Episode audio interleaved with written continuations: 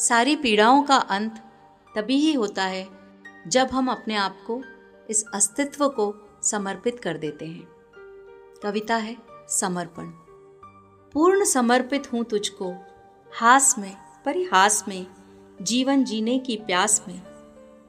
पूर्ण समर्पित हूँ तुझको, श्रद्धा में विश्वास में, इस जीवन के मधुमास में। पूर्ण समर्पित हूँ तुझको, हर श्वास में आश्वास में, इस मूक हृदय की आस में। पूर्ण समर्पित हूँ तुझको, पूर्ण समर्पित हूँ तुझको।